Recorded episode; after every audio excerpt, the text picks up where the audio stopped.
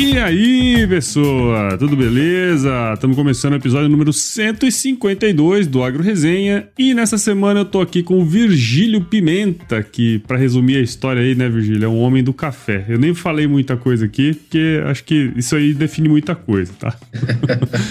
O Virgílio é formado em administração pela Universidade de Franca e nos últimos 20 anos trabalha com qualidade e classificação de café. Virgílio, muito obrigado por estar aqui com a gente e seja bem-vindo ao Agro Resenha Podcast. Ô, Paulo, muito obrigado a você pelo convite.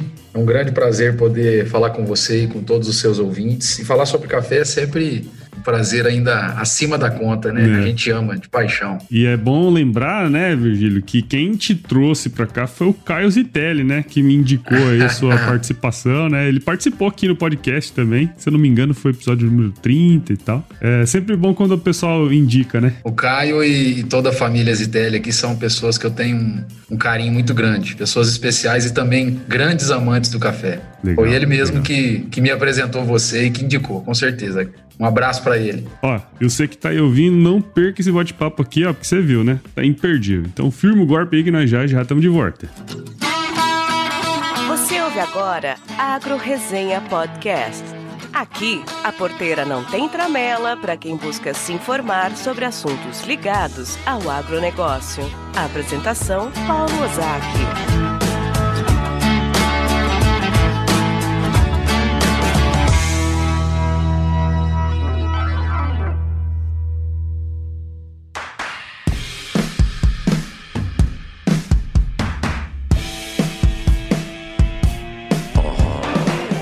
Tô aqui de volta com o Virgílio. E, Virgílio, pra gente começar essa prosa aqui, essa resenha, teria como você contar um pouquinho da sua história aí pra gente, cara? Claro, é um prazer, Paulo. Então, como você disse, eu me considero um homem do café. Eu nasci em berço cafeiro, uma vez que meu pai foi um colhedor de café. Depois de muito tempo, ele descobriu a veia dele na questão comercial, como corretor, né? Uhum. Antigamente tinha mais força o corretor. Ele é. comprava do pequeno, fazia um lote maior e vendia em Santos, levava esse lote, enfim coisas das antigas. Eu sempre acompanhei meu pai e o café foi uma paixão assim à primeira vista. Claro, por ter um carinho muito grande pelo meu pai, admiração, mas viver o café, ver tudo que acontecia, as negociações. Eu tô, como eu disse, há 20 anos, porque eu comecei com 14 com alguma responsabilidade, uhum. Juntamente com meu pai, ficando no escritório, aprendendo a classificar, fazendo a classificação inicial para passar para ele, uhum. para ele ver quanto que aquele café tinha de valor. Então, eu comecei junto com ele, depois eu fui com 16 anos fui para Santos, Trabalhei na Stockler. Na Stockler foi uma bagagem muito grande de conhecer um pouco do mercado de exportação. Da Stockler eu trabalhei no Armazém Gerais em Altinópolis, onde também rebeneficiava o café para exportação. Uhum. E depois eu me tornei gerente comercial de uma grande fazenda, a Fazenda Cambuí, aqui de Matão. E eu fui responsável por toda a questão de pós-colheita, né? Acompanhava, claro, as decisões de colheita, mas principalmente o pós-colheita para selecionar os melhores frutos, para eh, separar os melhores cafés dos cafés que não eram tão bons, uhum. entender um pouco da questão comercial junto com a questão de qualidade. E depois disso eu montei a minha própria empresa. Hoje eu trabalho com consultoria diretamente nas fazendas e tenho uma marca de café. Acho que eu resumi assim. Falo, falei muito. Nada, cara, tá bom demais.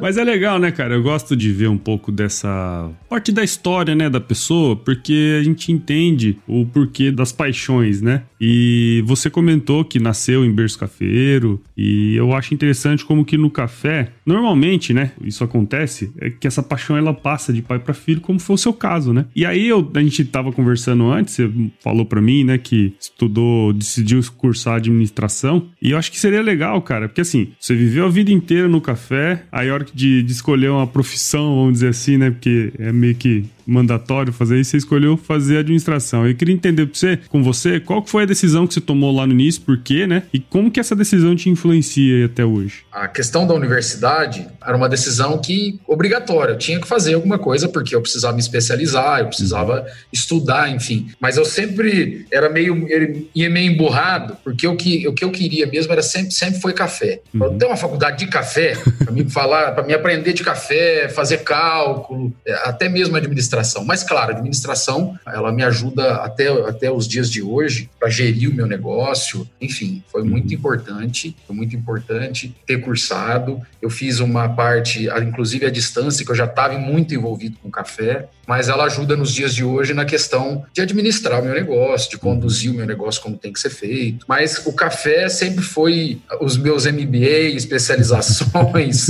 pós-faculdade, né? Uhum. É, eu estudei muito com café porque eu sempre fui uma, um, um, caboclo meio é, curioso, né? Uhum. Do, do, dos porquês do, dos não existentes e do sim que ainda não, não, não convencia a todos, mas que precisa mudar. Enfim, então é, eu fiz administração, mas a minha especialização sempre foi com café. É legal, né? Você comentou comigo no, no Zap que você fez, sei lá, não sei quantas especializações, é juiz de não sei, um monte de coisa aí também. Mas é legal se você pudesse contar um pouco desse background seu aí também, acho que é legal. Então, no café, Paulo, é, eu comecei em 2002 é, esse ano está fazendo 18 anos a minha primeira, do meu primeiro curso técnico de classificação e degustação. Uhum. Foi com o saudoso senhor José Luiz Toledo, do Café Toledo, em 2002, onde eu aprendi as primeiras. Eu já vivia isso no dia a dia com meu pai, mas foi uma forma de aprender uma metodologia de fato, né? Uhum. É, classificação, tipo, defeito, peso de cada defeito, é, os pilares da degustação, é, o que é riado. Naquele momento era, nem era pontuação, era, era, era degustação mais comercial, né? É, duro, mole, riado, fermentado, verde. E depois disso eu fiz uma série de outras especializações. Eu me formei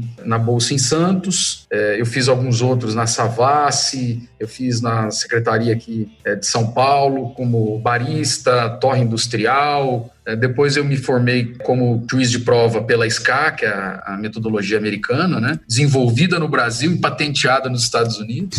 É, a metodologia que, que, que, gere toda essa questão de pontuação, hoje muito usada no mundo todo, para poder ter uma linguagem global do que de fato é o café. E depois disso eu me tornei Kill Grader também pela SCA. Fui juiz do concurso nacional algumas vezes aqui para julgar os melhores cafés do Brasil. Ah, enfim, eu provei café em tudo quanto é canto do Brasil Brasil, fora do Brasil, para aprender. Eu sou um, um, eterno aprendiz da vida e do café. É isso aí. E a gente está aprendendo a todo dia. O café tem umas transformações magníficas que a gente vive a cada dia. Você pensa que você aprendeu tudo. Aliás, eu nunca pensei, mas às vezes você imagina que viu de tudo e vem um café uhum. diferente, vem um nuances diferentes. Café mágico. É isso aí. E eu, eu acho que o Brasil tem uma coisa interessante nesse processo, porque como é um país muito grande, várias é, regiões diferentes entre si, acho que proporciona um pouco dessa variabilidade que tem em termos de qualidade no Brasil, né? Não sei se você concorda com isso. É, eu, eu, sou suspeito de falar que sou brasileiro assim, corre, meu sangue é verde e amarelo, e esse país para o café, para uma infinidade de culturas, mas para o café,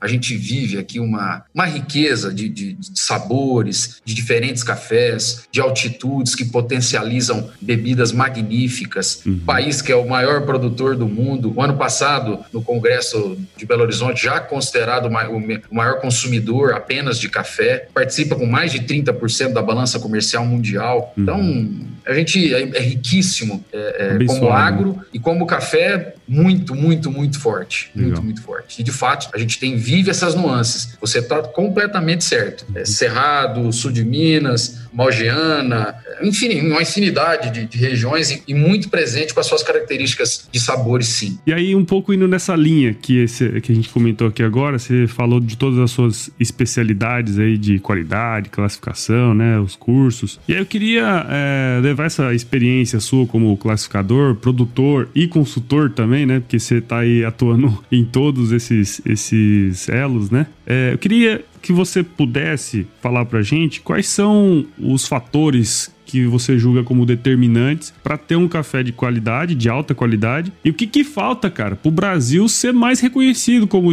um país dos cafés de alta qualidade, né? Porque quando você fala em café, sei lá, no mundo inteiro, a primeira coisa que vem na cabeça da turma é Colômbia, né? Ó, oh, Colômbia. Mas, porra, eu acho que tem, a gente briga de pau a pau aí, não sei se você concorda. E eu queria entender um pouco de você e esses dois lados aí. Paulo, eu vou, vou ser muito sincero e o mais objetivo possível. O que acontece, na minha percepção, nós temos um grande problema cultural no Brasil. Onde as pessoas, por mais que elas tomem muito café, que elas tomem café todo dia, que elas, é, é, elas, se, elas façam propaganda como amantes do café, a grande maioria dos consumidores brasileiros não entende nada sobre café. Uhum. Não entende nada assim, com, todo, com toda a humildade que me cabe. Eles não foram informados, eles estão habituados a tomar café desde sempre, desde criança, mas tomar um café quente, preto e doce. Uhum. Então, o que falta é uma valorização comercial na ponta. As pessoas, quando forem forem adquirir os seus produtos, primeiro tem que ter esse produto, né? Tem que estar lá à disposição para compra. Isso é um, é um primeiro fator. Sim. O segundo dele é o consumidor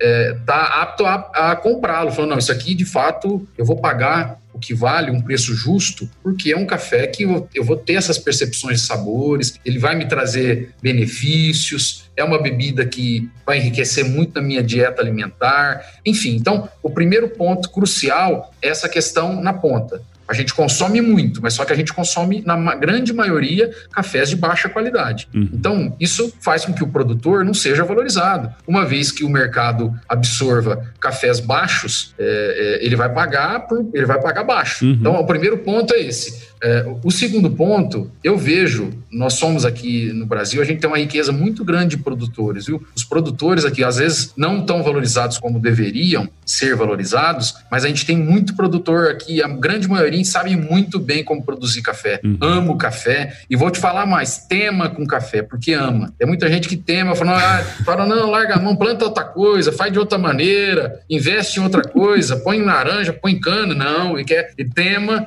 sofrido, mas continua com café. Então eu vejo que falta um pouco de formação cultural. As pessoas precisam de mais informação. Muito, eu, eu gosto de comparar muito o que aconteceu no mercado de cerveja, uhum. é, o que acontece né, no mercado de vinho, com o crescimento que tem. As pessoas, elas precisam. É, eu não posso cobrar justiça na ponta se eu não dou informação. Então, um dos meus papéis aqui, acredito que como responsabilidade social, é fazer o máximo possível que eu posso para poder levar informação. Uhum. Uma pessoa informada, a tendência é que ela, ela mude a sua percepção. Claro. Ela vai ser comprovada na xícara. Eu penso que o, o, o obstáculo que nós temos é formar degustadores de café, levar mais informação para que essas pessoas tomem a decisão correta no momento da compra. Isso vai fazer com que a cadeia gire e que todos os elos sejam valorizados. É, quando se fala de, de produtos de valor agregado, a gente tem essa questão no Brasil sempre, né? Porque porque apesar de sermos um país grande, enorme, né, do ponto de vista territorial e de pessoas também, ainda a grande maioria, o principal fator decisório de compra é preço ainda, né? Então, é, como que você vai falar para a maioria das pessoas de qualidade quando elas estão visando preço, né? Essas coisas são meio concorrentes entre si. E os fatores determinantes para obter um café de qualidade, o que que você,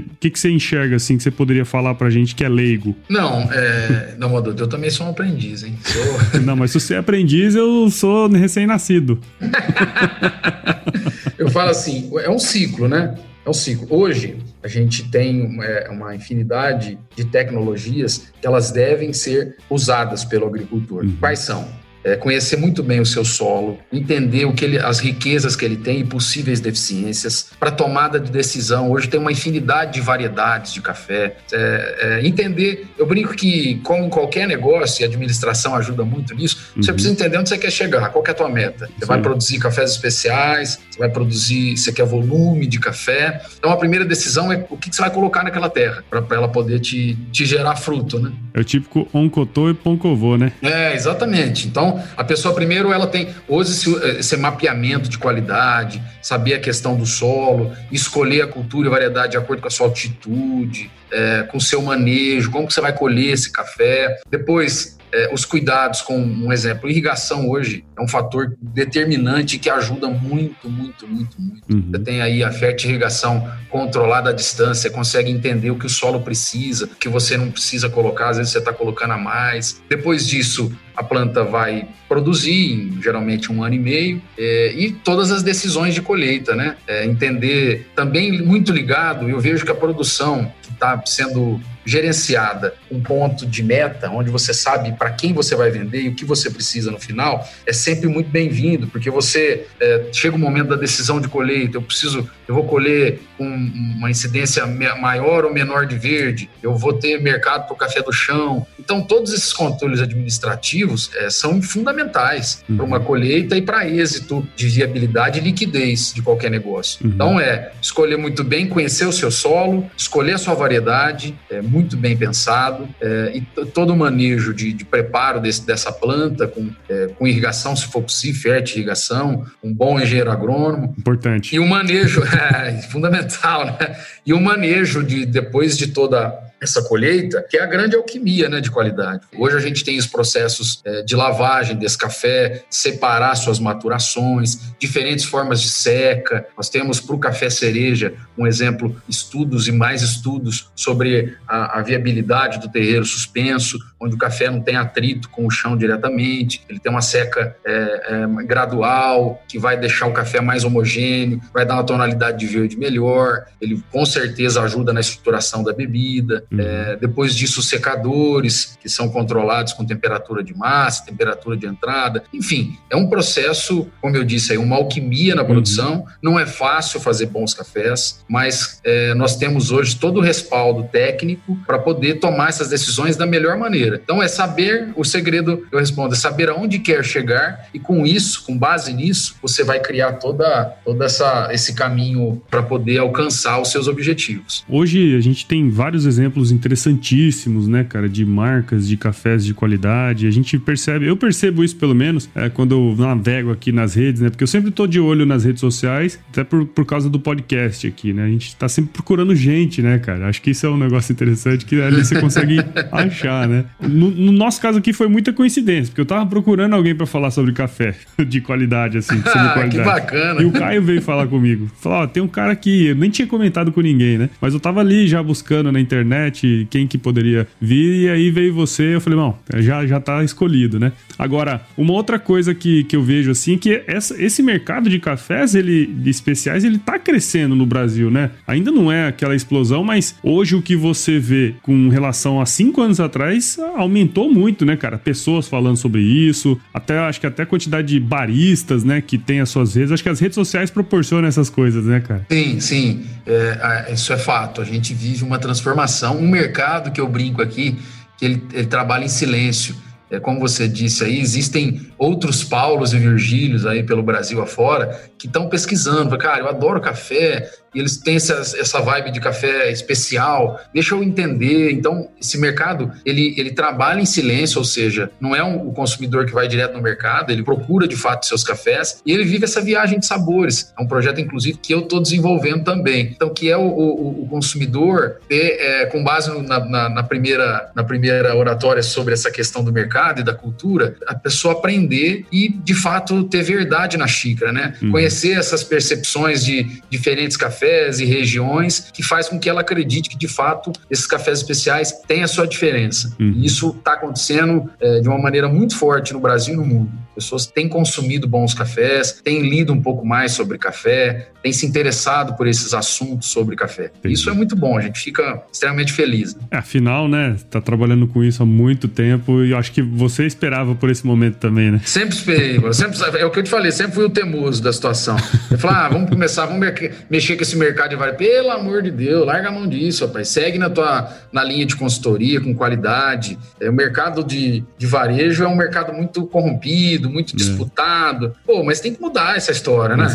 Não tem, a é gente não pode ficar preso ao que o mercado ele se tornou, ele engessado e, e não acreditar na mudança. A mudança acontece todo dia, a gente vê claro. e tem exemplos de outras bebidas e, e, e produtos. O consumidor está aí cada vez mais atento, cada vez mais preocupado com o que ele está consumindo. Nesse momento em questão, é um momento que ajuda no sentido de desacelerar, da uhum. pessoa reavaliar os seus conceitos de consumo, de vida, de decisão, enfim. Então, a gente vive essa mudança e ela é muito bem-vinda para todo mundo. Também acho interessante isso aí, gosto dessas coisas mais, uh, não digo nem de valor agregado, mas que conta uma história por trás, e eu acho que o café tem muito disso aí, né? Com certeza.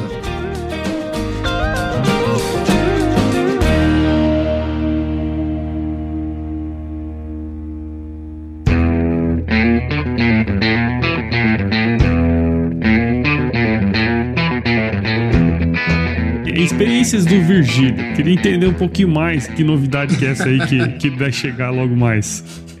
então, Paulo, obrigado pela oportunidade de falar sobre esse projeto. Eu, como te disse, tenho uma, uma empresa aqui, uma marca de café, chama Café Terra da Saudade, fica na cidade de Matão. E a gente opera aqui no mercado matonense e regional com café torrado e moído, café expresso, uhum. é, cappuccino, máquina, enfim, tudo Sim. que é que é com café a gente opera de maneira comercial. E eu sempre tive o desejo de levar ao mercado o melhor café. Sabe aquela coisa? Geralmente os amigos falam assim: não, vou lá no teu escritório tomar o café que você toma, não é o café que você vende. Falei, rapaz, tá doido, vendo café bom. Mas, claro, a gente conhece da produção e sem. E é igual escolher uma fruta. É igual Sim. a história do jacu. Fala, ó, o café do jacu vale mais. Por que, que vale mais? Porque ele vai escolher para ele comer, ele não pega o verde. É igual uhum. quando você vai pegar uma laranja, uma manga, você pega a mais bonita, a mais madura. Claro. E a planta produz muito pouco disso. A gente fala que algo em torno de 20 a 30% desses cafés perfeitos, digamos. Uhum. Então, a Experiências do Virgílio é um projeto que é um clube de assinatura muito parecido com, com esses clubes de vinhos, uhum. onde onde o, o, associado faz parte com uma quantidade que ele vai determinar, que ele consome, e todo mês ele vai receber um café diferente. Então a minha proposta é um exemplo: ah, eu vou lá para Chapada Diamantina, vou conhecer um produtor lá, é, pequeno ou médio ou grande, entender os seus conceitos de produção, como ele aplica isso, é, escolher o melhor café dele, que tem de fato diferencial, que uhum. tenha nuances que a gente não está acostumado,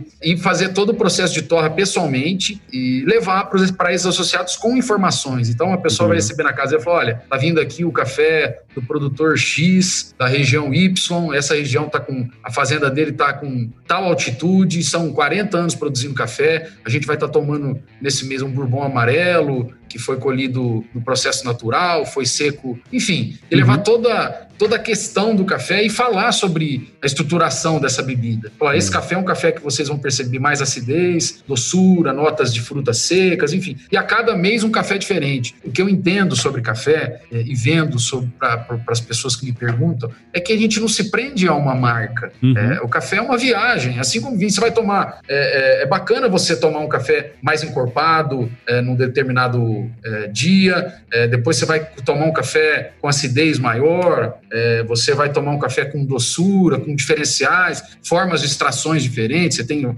ário, você tem a forma comum de coar o café, prensa francesa, é, enfim, tem uma uhum. infinidade. Então, o café não é único não é sempre igual. Claro. Você pode harmonizar da maneira que você quiser, gelado, quente. Então, as experiências é, exa exatamente isso: levar cada mês um café diferente e muita informação.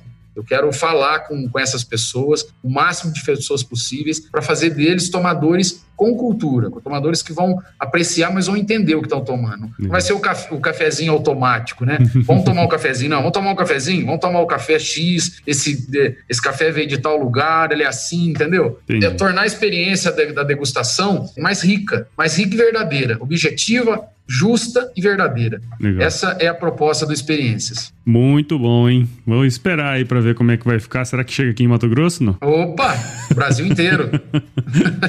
Legal. e, vai ser uma, e vai ser venda só 100% online. Esse café não vai estar tá disponível em, em, venda fixa no mercado, enfim. Vai ser direto com, com, com, o cliente. Mesmo. Então, Virgílio, assim, para a gente ir aqui é, para as perguntas dos apoiadores, né? Eu tenho um grupo aqui de, de pessoas que apoiam financeiramente o podcast, são padrinhos e madrinhas que a gente tem aqui. E sempre quando eu vou trazer alguém aqui para conversar, eu mando lá, mando o perfil, falo o que, que a pessoa faz e vem algumas perguntas de lá. Vieram várias. Uma eu tentei encaixar aqui, que foi a pergunta do Alexandre Zeni, que, eu, que, é, que é a parte do café de brasileiro de alta qualidade. Até nem falei lá na hora, mas tentei encaixar ali porque eu achei bacana. E teve uma outra aqui que o Paulo Henrique Safortes, que é lá de Lavras, meu xará, ele perguntou para você o seguinte: como que você tá vendo as qualidades de bebidas de arábica desse ano e se o café fermentado é uma tendência ou modismo? um abraço ao Paulo Henrique, obrigado pela pergunta. Olha, primeiro, é, eu estou atuando aqui é, como consultor na região da Alta Mogiana. Uhum. Então, o que eu tenho visto esse ano, é, e tive experiências diferentes de fazendas que têm processo diferente de seca, mas muito bons cafés, viu? É, apesar de, de ter alguns comentários aí dizendo que a qualidade é, teria um, estaria um pouco comprometida, os cafés que eu tenho provado, muito bons cafés, cafés é, bem estruturados, mas na nossa região aqui, a falta de chuva é, que ocorreu nesses dias, apesar de ontem ter chovido um pouquinho aqui em Matão e na região. Essa falta de chuva, ela tem os seus lados negativos, mas foi muito positivo porque a gente está recolhendo o café do chão. Então, o café que, que secou e caiu da planta e ficou para ser recolhido agora no final da colheita, ele não pegou chuva. E isso faz com que ele, ele não tenha fermentação mais forçada, não tenha essa umidade que vai atrapalhar na bebida. Então, em resposta à safra desse ano, cafés bons, cafés peneiras também muito boas, cafés que vão que vão estar tá disponíveis, já estão disponíveis aí no mercado para consumo e vão trazer qualidade com toda certeza, como o Brasil sempre fez. Legal. Sobre o processo de fermentação, eu não vejo como modismo, não. Aliás, toda vez que eu vejo essas inovações, é, eu fico muito feliz porque faz parte do que eu disse sobre experiências. É, são produtores que estão fazendo diferente. É, o café fermentado, se bem feito, porque é um processo que tem que ser muito bem acompanhado, uhum. é, é, a questão dos micro-organismos, da fermentação é, como um todo, ele tem que ser muito bem acompanhado, mas ele gera sim um café com diferencial muito forte de bebida. Cafés com doçura muito elevada, cafés com notas é, não existentes é, é, no café comum. Ele tem que ser muito bem feito, ainda é um processo novo, nós somos pioneiros nesse processo, o Brasil, mas assim, ele traz benefícios sim, em resposta. Não é um modismo, é um processo que, se bem feito, vai trazer para a xícara, para pessoas que estão buscando cafés diferentes, um diferencial e um atrativo muito interessante. Gostei do bate-papo, não sei se você curtiu, mas eu gostei demais aqui, viu, cara? Aprendi muito aí com você, viu, cara? Ah, é um prazer, é um prazer falar sobre café. Se deixar, a gente fica falando aqui de inteiro horas, Né? então, Virgílio, ó, de antemão aqui, eu te agradeço aí, viu, cara, a participação aqui no Agro Resenha. Espero que os nossos ouvintes tenham entendido um pouco mais sobre a questão da qualidade, até pouco mais da classificação também de, de, de café aí que você comentou, mais pela qualidade, né? Quem sabe teremos mais apreciadores de café aqui a partir desse episódio, né, cara? Então, muito obrigado por participar aqui, parabéns pelo seu trabalho. Eu que agradeço, é um projeto que você faz que eu vejo assim com muito carinho, com muito amor e leva de fato informação. O podcast é uma ferramenta muito interessante. Parabéns pelo trabalho. Obrigado pelo convite. É, reitero aqui o agradecimento ao Caio, Caião Zitelli, claro. que fez essa ponte magnífica. E estou aqui à disposição dos seus ouvintes para se tiverem mais dúvidas, sua disposição. É sempre, como eu disse, sempre um prazer falar de café, aprender com café e, enfim, é dividir aí. experiências. E como que a galera aqui do Agro Resenha, então, pode encontrar aí para acompanhar seu trabalho? Olha, eu vou passar primeiramente o meu telefone. Posso? Pode, se quiser. O, tele... o código é 16 99797 9575. Legal. Então, pode me ligar, estou à disposição para dúvida. Pode ligar mesmo. Se tiver alguma coisa até para acrescentar, a gente está aqui para ouvir. E eu tenho as redes sociais, que é o Experiências do Virgílio, né? No Instagram, uhum. Café Terra da Saudade e Virgílio Pimenta. O telefone é mais fácil, manda um WhatsApp, liga, a gente tá disponível sempre. é isso aí, cara, muito bom. E pra gente ir pro Sinarmente aqui, Virgílio, vamos pro nosso, pro nosso quiz aqui, que é o que realmente importa nesse podcast.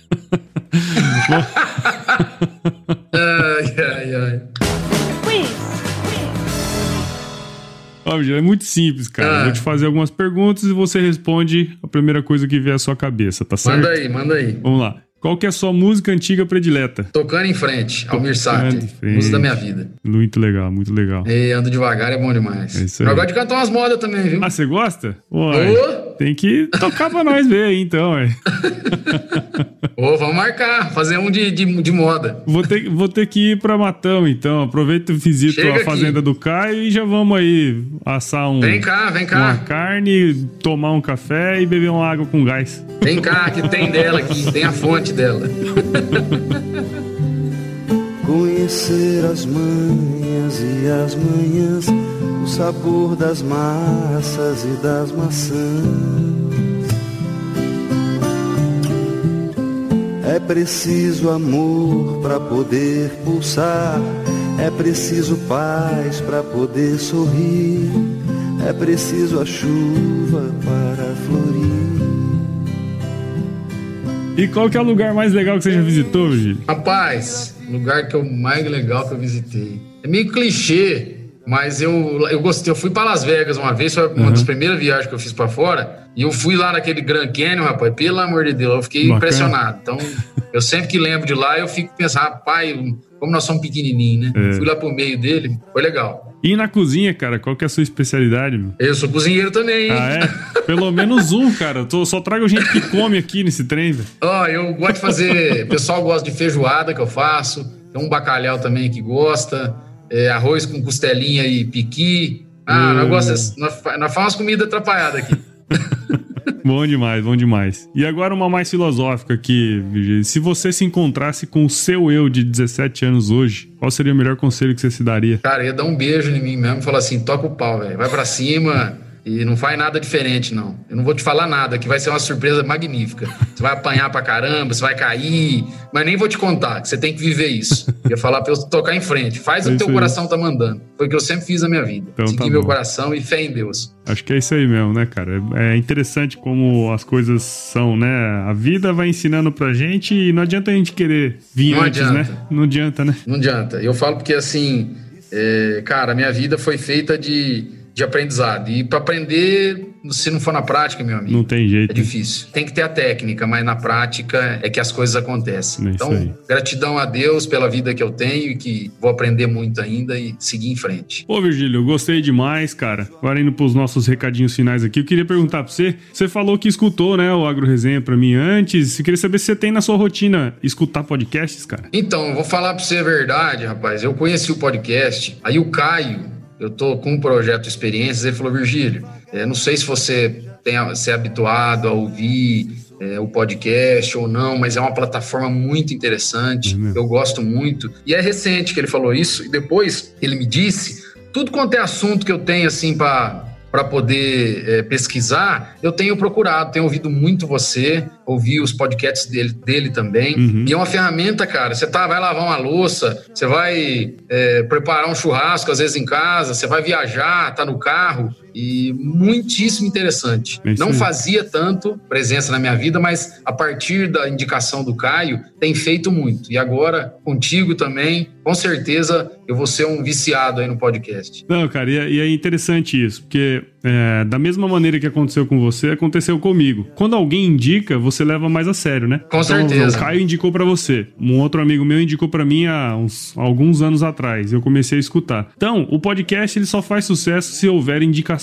Então, eu sempre falo pra turma aqui, ô Virgílio. Se você gosta do Agro Resenha Podcast, não deixe de indicar o podcast. A gente tá em todas as plataformas, agregadores, Apple, Google, Spotify, Deezer, todo lugar a gente tá lá. Então, e, e para saber as atualizações a gente tá no Instagram, nas redes sociais aí, Facebook, Twitter. Tem o nosso grupo do WhatsApp, que o link tá na bio do Instagram. Tem o nosso grupo, nosso canal no Telegram também. Se a gente falou alguma borracha aqui, tem o contato agroresenha.com.br, que a turma pode mandar e-mail também. Então, assim, a gente tá em todos os lugares, então tem que indicar. E nós fazemos parte também, Virgílio, da rede Agrocast, que é a maior, melhor e única rede de podcasts do agro aqui do Brasil. Então, além do, do meu podcast, tem o podcast do Caio, que tá lá também. Tem outros oito podcasts sobre agronegócio lá. Então não deixe de seguir a gente. E é isso, cara. Acho que a, a indicação é tudo, né, Virgílio? É muito, muito bacana. Eu indico, já tenho feito isso. E eu vou até dar um, fazer um, contar um segredo aqui. É. Depois minha mulher vai ouvir e ela vai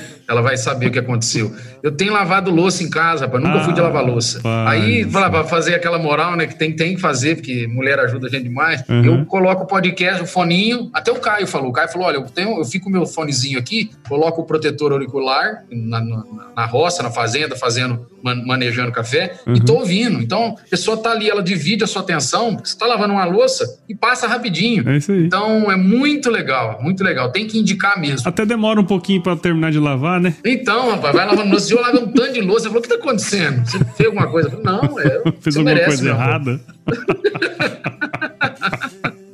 O que, que você fez, é, é, muito Virgílio? O que, que você, que que fez? fez? Fiz nada, amor. Tô só aqui lavando louça. Uma delícia, amo lavar louça. Amo lavar louça. Aqui em casa também. Aqui em casa é briga. Na hora do almoço, um lava a filha e o outro lava a louça. Eu passei dessa fase. Né? A filha já tá conseguindo se lavar sozinha, mas a louça tem que lavar, não a tem louça jeito. Tem que... Muito bom, então. Obrigado de novo, Virgílio. E aí é o seguinte, ó, nas experiências do Virgílio lá, eu acho que você tinha que mandar na, na capa do negócio uma frase de efeito, sabia? Na capa do. Olha que for o pacotinho de café lá pra casa da turma. Ah. É, tem que ter uma uh -huh. frase de efeito lá, sabia? O que, que você sugere? Se chover, não precisa molhar a horta. Põe a sua história e cada ser em si. Carrego o dom de ser capaz e ser feliz.